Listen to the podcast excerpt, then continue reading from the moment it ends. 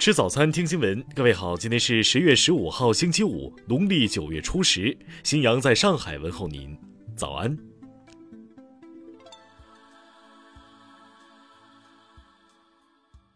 首先来关注头条消息。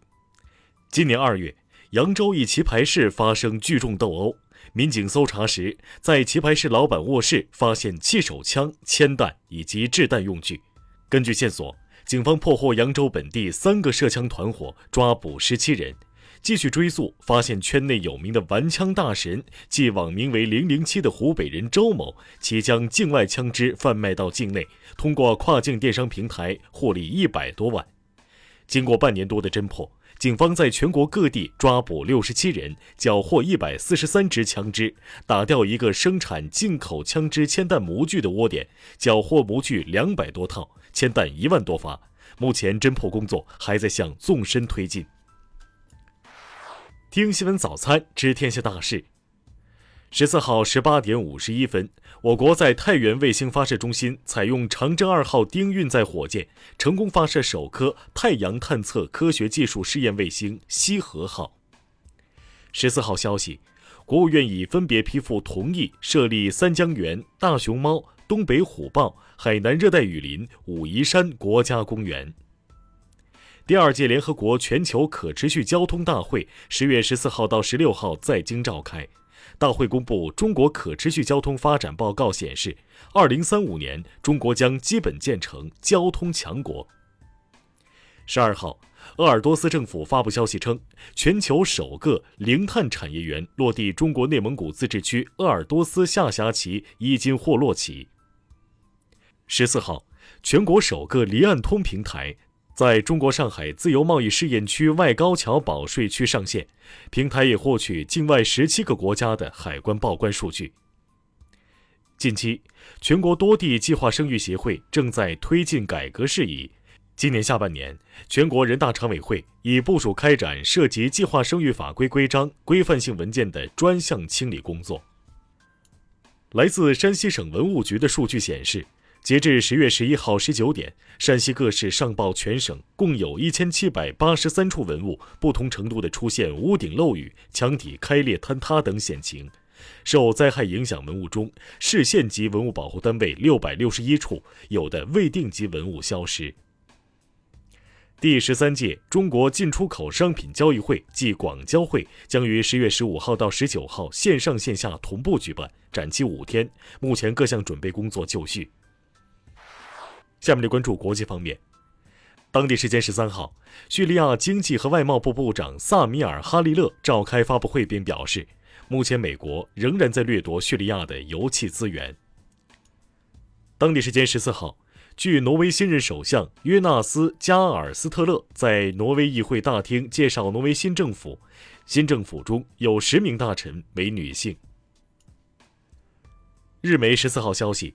二零二零年中，共有四百一十五名学生自杀，人数创下历史新高。俄罗斯总统普京十四号称，提高公民收入是国家的主要问题和任务。十四号上午，韩国最高法院对 N 号房主犯赵博士进行终审宣判，判处其四十二年有期徒刑。当地时间十月十四号，俄罗斯外长拉夫罗夫表示。俄罗斯正与美国研究俄总统普京与美国总统拜登进一步接触的潜在可能和时间表。当地时间十月十四号，黎巴嫩首都贝鲁特发生身份不明的武装人员向示威人群开枪事件，外媒称此次事件已造成至少五人死亡，六十多人受伤。当地时间十四号。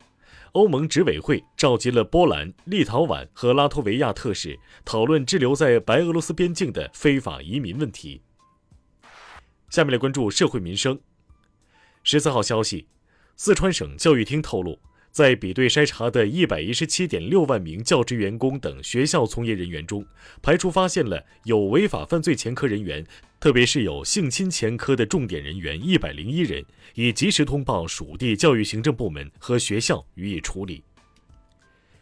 三年间，冯提莫等十二名主播未经授权在斗鱼直播间演唱歌曲《小跳蛙》，共计五十九次。斗鱼公司被判赔偿二点九万元及合理开支一点二万元。十四号消息，拉姆被前夫烧伤致死案中，拉姆父亲三郎甲的房屋在该案中受损，于二零二零年十一月提出异地建房申请。目前，当地政府已为其新建住房拟争取筹措补助资金三万元。南京一培训机构人员周某以帮助毕业生安排到银行、学校等企事业单位等名义，先后对十三人实施诈骗，共计七十余万元。十四号。法院公开开庭宣判周某有期徒刑七年五个月，罚金三万元。十四号，淮安工业园区一材料公司双阳水厂发生火灾，致一伤一失联，伤者已送医，目前正搜救失联人员。涉事公司曾在今年年初三次因消防设施问题被处罚。下面来关注文化体育，日前。国家体育总局网站发布通知，提出加强对课外体育培训预付费和招生行为的监管，坚决纠正虚假宣传、焦虑营销等行为，要加快出台规范促进体育培训行业发展的相关政策。